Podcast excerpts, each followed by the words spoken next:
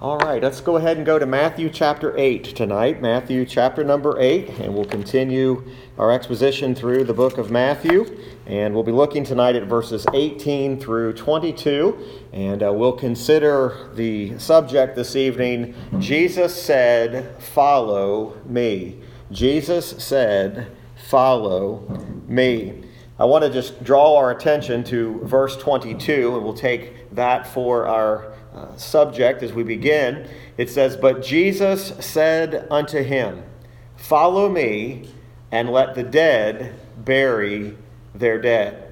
Uh, this is one of those expressions in Scripture that often people mistake for Jesus being very harsh, uh, being very uncaring, and to some extent even declare him as being unkind. And I would suggest as we look at these verses tonight, Jesus is uh, not doing any of those things at all, but he certainly is drawing our attention to a very important principle when it comes to following him and following his call. In verses 18 through 22, there are two men being presented to us. Uh, there are two men. One is described as a scribe, and the other one is uh, described as a disciple. So we have two men being presented in these verses. Now, in the account in Luke chapter number 9, Luke gives three individuals, and we'll be making reference to Luke chapter 9 as we're looking at this text as well. Uh, all three of these men, taking the men that are in Matthew and Matthew 8 and then Luke chapter number 9, uh, were claiming to be prepared to become followers or disciples of Christ. Uh, but each one of them has something that is either holding them back or preventing them from following through with the Lord's call of follow me. Now, the Lord gives various replies back to each one of them. Uh, he gives a response to each one. And uh, what happens in this text is we tend to have a view of which one he's going to accept and the other, the one that he's going to reject. And it really is quite surprising uh, when you actually look at it. Uh, at first glance, uh, it almost seems strange uh, that the Lord sends back one who offers to follow immediately without delay. Oftentimes we would say, well, the person who is ready to go, the person who's ready to follow the Lord, certainly that's the one the Lord is going to say, okay, go ahead and follow me. But he really doesn't allow that individual to follow him uh, at that moment. Uh, the other one we'll see uh, is uh, asked to have a brief time period in order to go deal uh, with an issue that he is having. But there really is two reasons for either one of these and why what happens to them. Uh, th- there's a great readiness in the first man that we'll look at. He's ready to go, he's ready to accompany Christ. But really, the problem with the first person we'll see is, is that he did not consider the cost. And we'll see that this man maybe his mind and his heart was not in the right place as to why he was willing to follow. So there are a couple of great lessons we're going to learn here. And one of those primary lessons, I think, comes from the principle we find in Matthew 16 24, which is talking about denying ourselves and taking up his cross.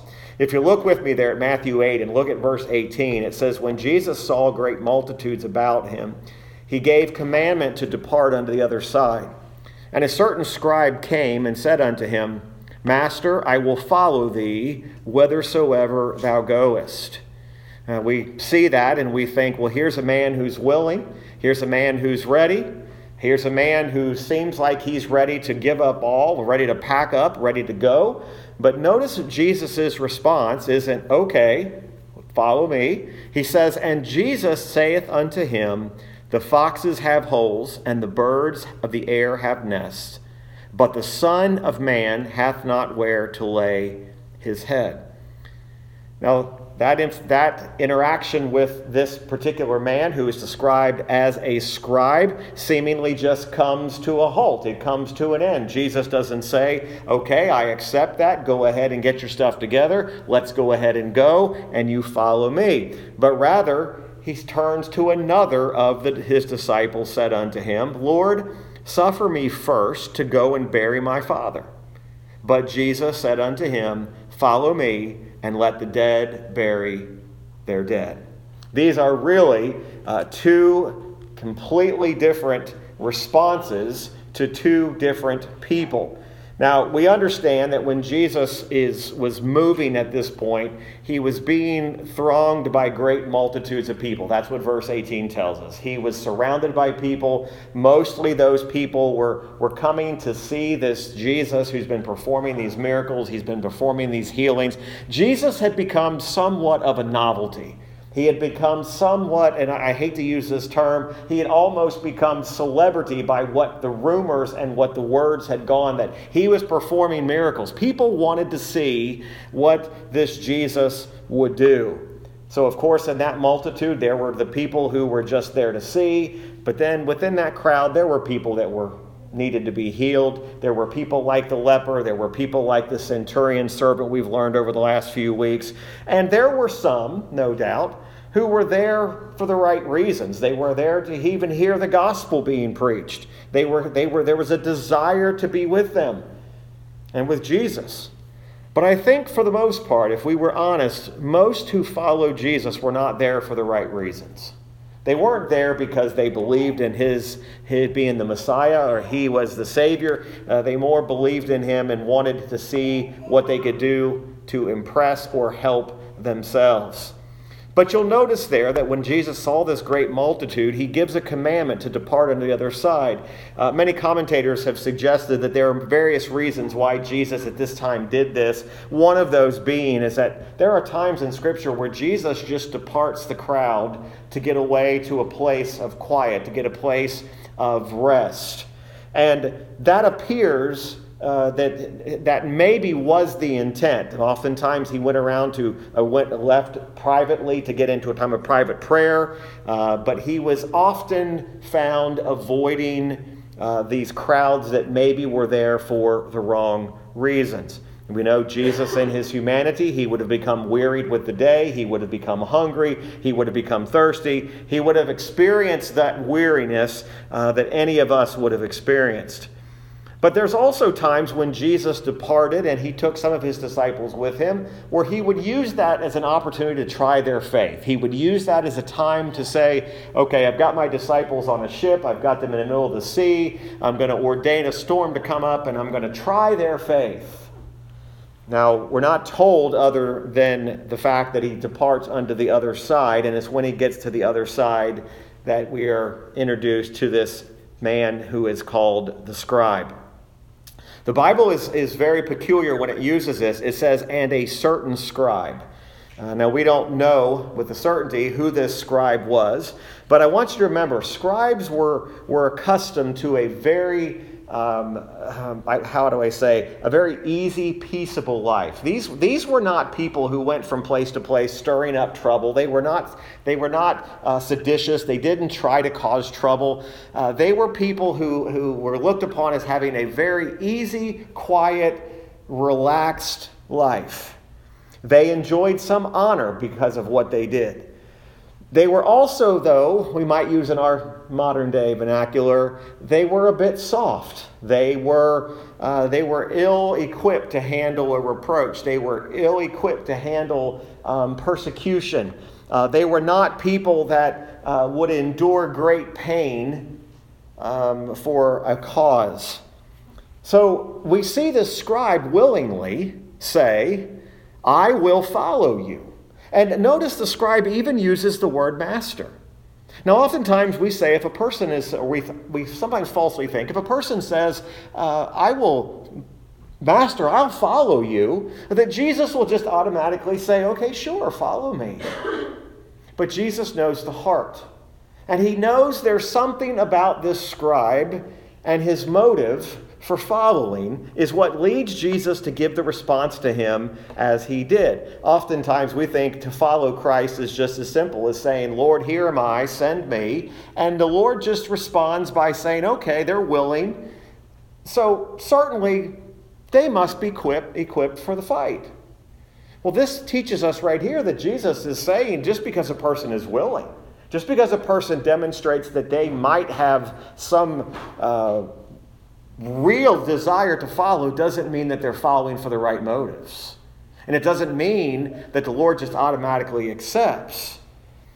Maybe he does indeed truly want to follow Christ, but maybe he thinks by the following of Christ that it is going to lead to an easy, peaceable life where he's just simply going to, uh, to, to, to, have this, this, this life of ease, this life of, of comfort. But yet, Jesus was warning his disciples that in order to follow me, you've got to be prepared to endure hardship. You're going to have to be prepared to endure uh, persecutions. Later, he would tell his disciples, You're going to even have to maybe walk through death to follow me. Following Jesus Christ is never an easy road. Simply saying, Lord, I'm willing, doesn't mean that the master responds by saying, Oh, sure, you can follow. He's teaching this scribe, you're not, you don't really know what you're following. It's not just as simple as following me with this easy, agreeable life. Oftentimes, the more eager a person is, the less prepared and equipped they are to follow the Lord. Uh, there are times when we're very eager to do something for God. And, and there, are, there have been times in, in, in our past, I'm sure, where uh, we've almost been put in a place saying, look, uh, with the emotional press saying, just give your heart to God and say, I'll follow you anywhere. And a lot of times that emotional press is, ne- is without true understanding of what that's going to mean. Because following the Lord is not going to be an easy road. Now, we'll look at the account in Luke because Luke gives a little bit more insight as to what Jesus was actually asking these men to do. Again, Matthew doesn't say specifically, he just says, Follow me. And then we see the response. The scribe seems to be ready to follow Jesus as long as the road is easy as long as there's no obstacles, as long as there's no trouble. Everybody would follow Jesus if the road was that easy, but yet it isn't that easy. Now remember, a scribe was a very educated, learned man. These were not, uh, these were not um, stupid people. They were very highly educated in the law. They studied the law, they expounded upon the law, they had a great understanding. But oftentimes, those individuals. Um, they were often connected with the Pharisees, although not exactly the same. The Pharisees, of course, were no doubt an enemy of Christ. But notice how quickly he says, I will follow. There's a sense of eagerness, there's a sense of determination, there's a sense of, I dare you to stop me. He almost says, There's nothing that I won't do to follow you. And yet, Jesus' answer to him seems to be answering back to him, saying, You really don't know what you're agreeing to do. Because that's when Jesus immediately says, Foxes have holes. It's not the typical response you would think. Jesus is not interacting with him and having a conversation, but let me ask you three, three questions about your willingness to follow me. He seems to turn the conversation into this reality that says, uh, Mr. Scribe, do you, you realize what this means? This, this drama that's playing out before us, this easy life uh, certainly is not what is there. Uh, oftentimes, and maybe we've been guilty of this in our own life, we have resolved or we've made vows to follow the Lord only to find out that we really didn't consider the matter strongly enough. In that heat of that moment, that emotion, we say, Jesus, I'd follow you anywhere. And then the first hardship comes up and we run, we flee. And then we, we do it again and we say, Lord, I'll follow you anywhere. So there really is a lesson here that's happening within this, this, this eagerness on this man's part. Uh, the Lord is seeing something, he's seeing through. He's seeing through what this man is really about. Now, there really is no reason for us to wonder why would Christ turn away such a person? Because I think the Lord understood, and of course the Lord understands, the heart of man. And there are people out there that want a place in the family of God, they want a place in the heavenly kingdom, but they don't want to take up the cross. They don't want to take up the cross and follow. They just want the benefits of being part of the family of God. They want to live at the table of Christ and yet have a life of ease. They want to have the blessings and the benefits of being in the family of God, but I don't want any affliction. I don't want any trouble. I don't want any trials. But Jesus is teaching by even this basic concepts of foxes have holes and the birds of the air have nests, but the Son of Man hath not where to lay his head. He declares right there, this is contrary to what you think it is. Does everybody see that? You, this is contrary. You, you think it's a life of ease as a scribe, and yet what you're agreeing to do is completely opposite of that.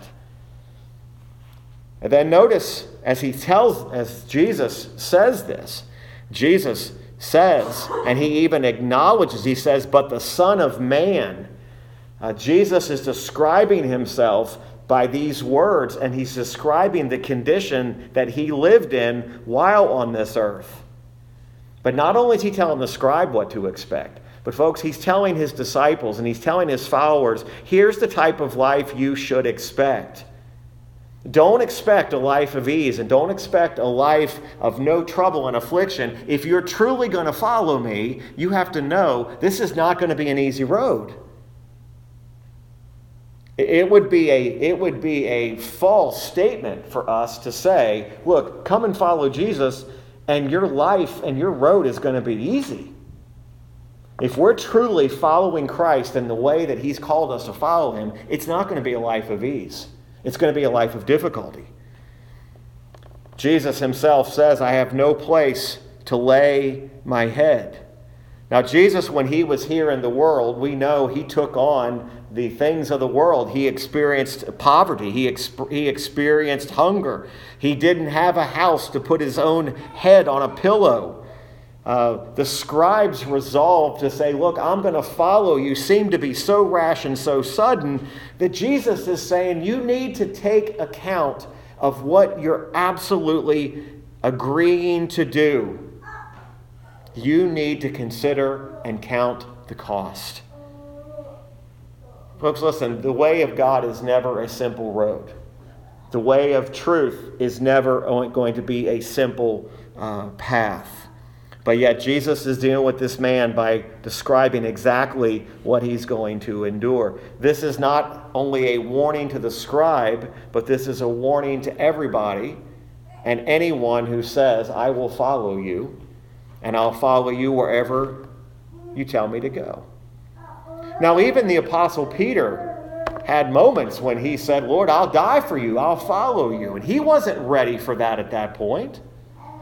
You know, it wasn't really until after Jesus went to the cross and the resurrection that Peter absolutely started living up and counted the cost as to what being a disciple of Christ was really going to be.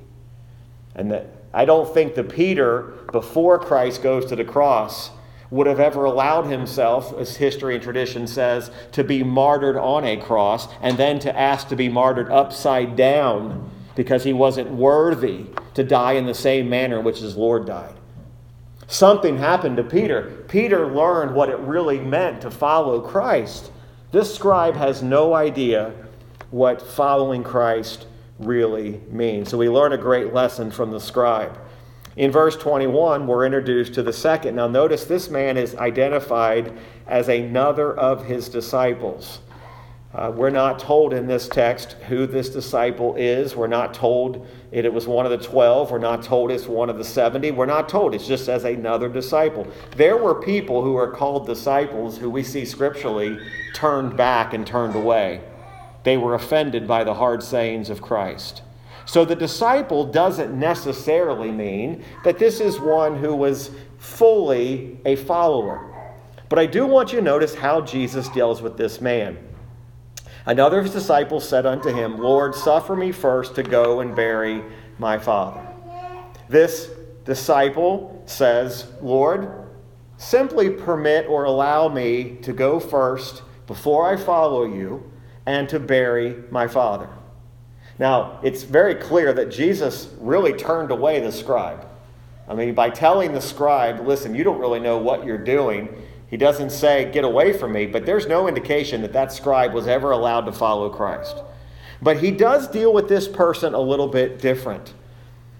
The person who seems to have an opposite fault here, he was prevented from immediately obeying the call of Christ by the weakness of thinking he was going to endure a great hardship by having to leave his father. Now, we see expressions like this that I must go and bury my father. Most commentators agree that he wasn't talking about the father was already dead. He was indicating that the father was on the verge of death and he wanted to delay his following Christ until his father had passed on. This was, there's, there is, uh, he was implying to the Lord, uh, my father has a very, very short time to live. But he doesn't refuse the calling. He doesn't say, Lord, I can't follow you at all. I won't follow you at all. But he does say, permit me or suffer me, as the King James says, suffer me first to go and bury my father.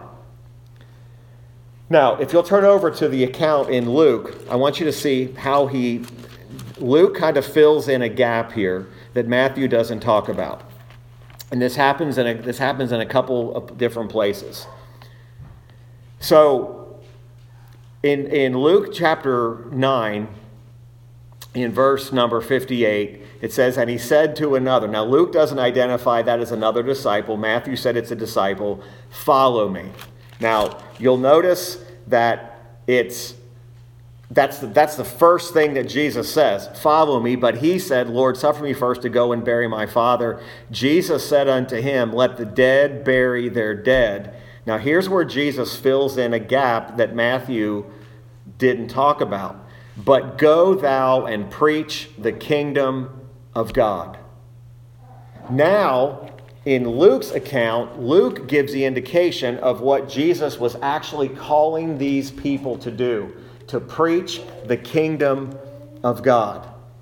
Matthew says that this individual doesn't refuse. He just says, I just need a little bit of time to go and bury my father. Now, when Jesus responds by saying, Let the dead bury their dead, he was not saying that he was condemning this man's desire to go and bury his father. That was a reasonable request, yet Jesus is still suggesting that's not the right answer. In other words, Jesus is not saying this, this is foolishness for you to even consider that you need to bury your father first. But what he is, he is not giving him an excuse, and he's not saying, okay, that's a reason to not follow me. What this man was doing is he was looking upon himself and thinking, I have the liberty to not follow Christ until my father dies. Now, it's very interesting the way that Jesus handles this and the way he talks to him first. Because when he, what Jesus is telling him is the preference should be to me first. Now, again, Jesus is not being unkind. And he's not trying to be in the sense where we're saying he has no compassion. But what he is telling us is he's telling us that the very cost to follow me, it's going to require you to even put aside your earthly relationships and put me first. From Christ's reply, we learn that yes, those children and the, the, the children of their parents that they should deal and they should take care of their parents. And they, but when God calls them, they should lay aside that and give first place to the call of God. Whatever we owe to mankind, whatever we owe to other people, should always take second place to what God is asking us to do immediately. That's why you have to consider what God requires from his disciples and from his followers. We read scripture like that and we read things about count the cost, take up, my, take up your cross and follow me. But do we really know what that means?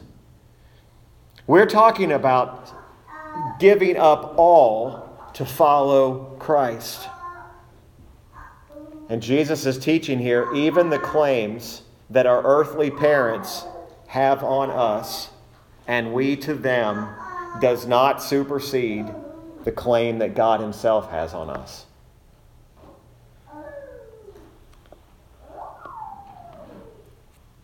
Jesus says unto him, Follow me. Let the dead bury their dead. Again, Luke's account let the dead bury their dead, but go thou and preach the kingdom of God.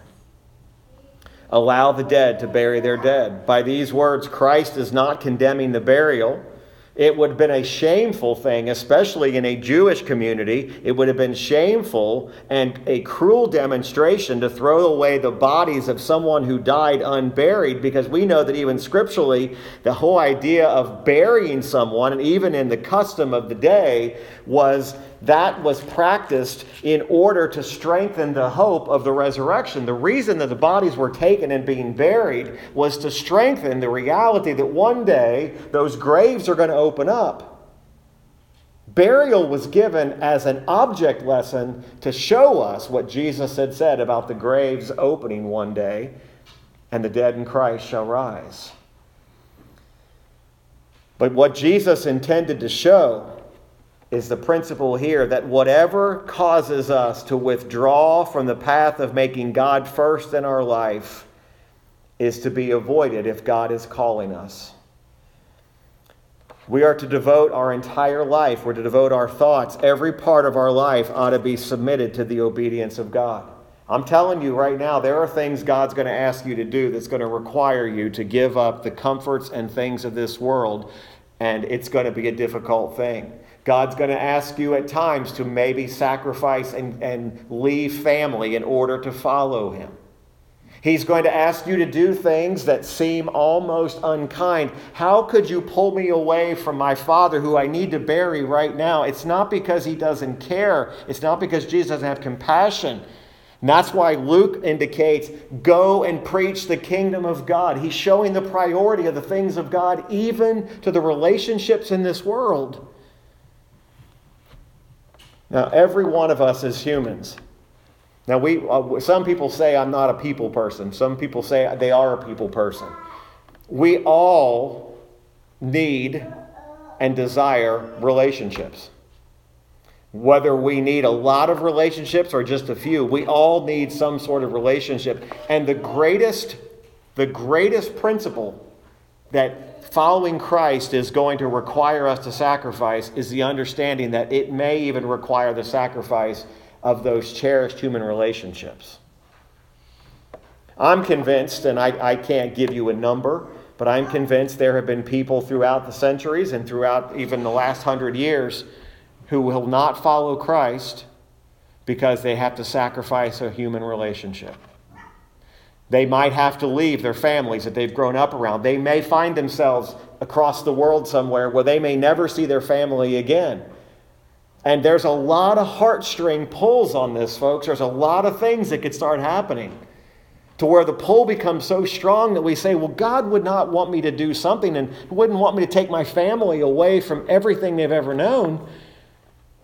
He might just do that. He might ask you to give it all up and you say to follow me. Again, it's very interesting how these, this cost of discipleship, this what it's going to cost. Now, again, in Luke 9 60, when Jesus tells that same man, But go thou and preach the kingdom of God, Matthew only said the words, Follow me, but Luke states this more fully the reason why this man was being called. This man, this other disciple, was specifically being called to be a preacher of the gospel. He was specifically being called to go and preach the kingdom of God. This call was not going to allow that man to stay home and even take care of his father. It was going to require him to move away and be taken away from his own father. Now, that's quite a cost. That's a cost to consider. Is Jesus being unkind? No, he's not being unkind, but he's showing how important and how vital that this call to the gospel is. Now remember, this man, this other disciple, also don't lose sight of the goodness of God in this. Don't lose sight of the goodness of Christ. If, if you'll look over that account in Luke chapter 9, we're also introduced to that third individual. Matthew doesn't talk about this third one, but Luke does mention it. And if you'll look at this, uh, and another, it says in verse 61, also said, Lord, I will follow thee, but let me first go bid them farewell, which are at home at my house. Now, again, here's another heartstring human relationship moment. You've got one disciple that says, I need to bury my father. You have another disciple that says, Okay, Lord, I'll follow you, but I need to go home and tell my family goodbye. Then look what Jesus says. Jesus said unto him, No man, having put his hand to the plow and looking back, is fit for the kingdom of God. Matthew doesn't mention that third person, but Luke does. It appears that this man was too strongly attached to the world to be ready and prepared to follow Christ. Notice he says, Let me first go and bid them farewell. True, this third man offers to join the family of Christ. He says, I want to go and do this, but I have this one condition, I have this one reservation. I have to bid farewell to those who are in my house. As soon as he could take care of the business at home, then he's ready to go on that journey. Now, human reason says, is that really that unreasonable of a request? Is it unreasonable for the man to go back and bury his father? Is it unreasonable for the man to go back and bid farewell? It's very similar to uh, Elisha in the Old Testament when Elijah called him. Elisha's response to Elijah was, Let me kiss my father and my mother, and it was allowed to him. That's an example of where Elijah did allow Elisha to go and do that. What is being taught here is it's not the fact that we're not supposed to have these human relationships, it's not that we're not supposed to have love and concern and care for them, but it is that the ministry of the gospel is to be preferential above all else. And there's an urgency in which Jesus was sending these men to follow him, It's the urgency of the gospel. In this particular case, Jesus' response, he's saying, in this case, it's not allowable for you to go back and tell your family goodbye. It's the urgency. Again, if we didn't know the Lord, we would begin to think Jesus is very, he's very hard hearted. Doesn't he know and doesn't he understand how sad this would be? Again, remember, our human relationships, our human attachments in this life, as glorious as they can be, they could they can hinder us from doing what we're called to do. Now notice again this seems harsh, but Jesus says in Luke 9, 60, verse 62, and Jesus said unto him, No man, having put his hand to the plow and looking back, is fit for the kingdom of God. We've got to be very careful about understanding what this expression of Christ means. What he's talking about is he's saying it is those who are said to look back are those who are so entangled and so involved in the cares of this world that it would allow them to be withdrawn from even the path of Christ. It's to be so attached to the things of this world, to the negation of the kingdom of God being the most important thing. There are things in this world that would prevent a person from following Christ fully.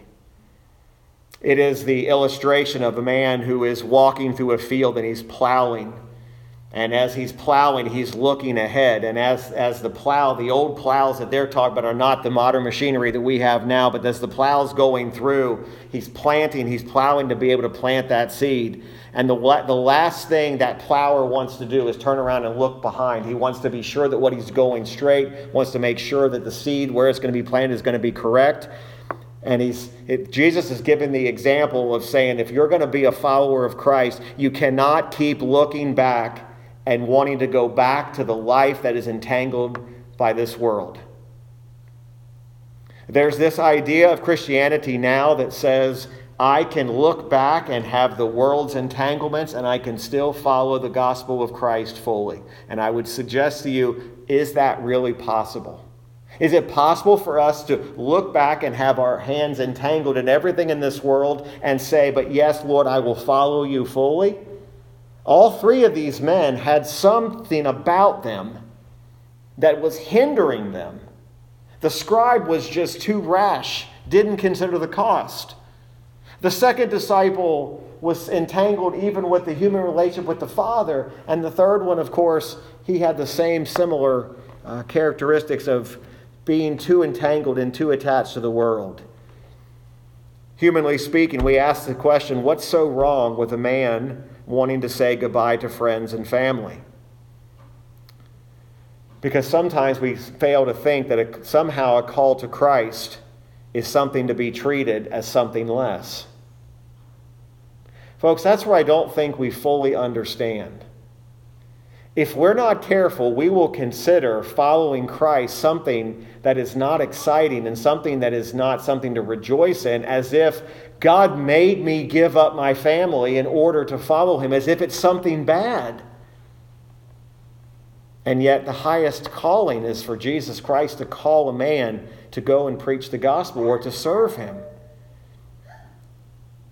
Oftentimes, we would say, well, following Christ means I'm never going to see my family again, or I'm never going to be comfortable again. I'm never going to have comfort anyway because you're pulling me away from everything that I've ever known. Have we stopped to think about what glory is found in following Christ completely?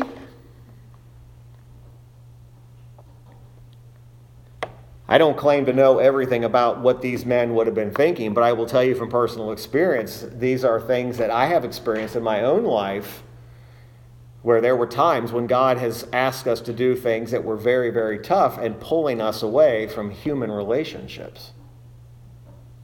And those human relationships and everything that you knew, and say, Lord, I'll follow you, but this sure doesn't feel comfortable.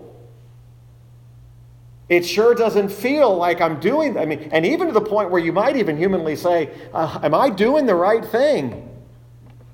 Because then you're going to have the pull of family saying, Well, how could you leave us? How could you leave your family? We understand that all of these men, in some way, shape, or form, seem to have worldly concerns that were more important to their heart than the concern of following Christ fully. I like what Matthew Henry said about this, about this third man in particular. He said this This third man was willing, and I never thought about this perspective.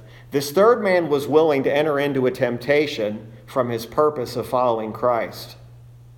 And I thought, what's the temptation? To go and bid them farewell at home would be to expose himself to the strongest solicitations imaginable to alter his resolution for they would all be against it and would beg and pray that he would not leave them. Those that resolve to walk with their Maker and follow their Redeemer must resolve that they will not so much as parley with their tempter or to even put the temptation in front of them. I, I think about when Paul was ready to leave Ephesus. And everybody, as he was getting ready to leave, they came streaming out and begged Paul not to leave. The way that Matthew Henry puts that by saying that that man, by going and bidding farewell, was actually putting himself in a place of temptation to where the family might say and convince him to alter his course. So we see here that one of the scribes was too quick in promising something that he did not really consider. He promised to be a follower of Christ without fully understanding. He seemed to be resolved in his decision, but we do know this many times and many resolutions for Christ produce nothing more than a sudden conviction, but without consideration being properly given, they will eventually come to nothing. In other words, we resolve quickly, I'll follow Christ, but after a few weeks, few months, few years, we go back. There's no real solid resolution. When the scribe offered to follow Christ, we would have thought that he would have been encouraged, that the scribe would do more. But Christ really saw that man's heart. His resolve seemed to be more from a covetous principle of a life of ease. But when Jesus told that man, I have no place to lay my head, I have no place to, to, to, to live, then you, scribe, you shouldn't expect any more than what I receive. The man who asked to attend to his father said, Let me tend to my father, then I'll be at your service. It seemed reasonable, but in the eyes of Christ, it wasn't right. He didn't really have a true zeal for the work of God. Burying the dead, taking care of the Father was a good work, but not at that moment. The key is what Luke said about the kingdom of God it was the urgency in which Jesus was calling. If Christ requires our service, even our affection for our nearest and dearest relatives cannot be allowed to alter the call of Christ. Now, that's a tough principle to swallow. It really is a tough principle to swallow. I've seen people go to the extreme on that too, so we've got to beware of that. But when we compare all these people together, understand and remember it is a great privilege to be called by God. It's a great privilege to be called to salvation. It's a great privilege to be called to follow Him. But there's always a cost. The cost of discipleship is great. The cost of Jesus saying, Follow me, is a great cost. And I think the lesson for us to learn tonight is to consider it. Consider what it will actually cost to be a follower of Christ.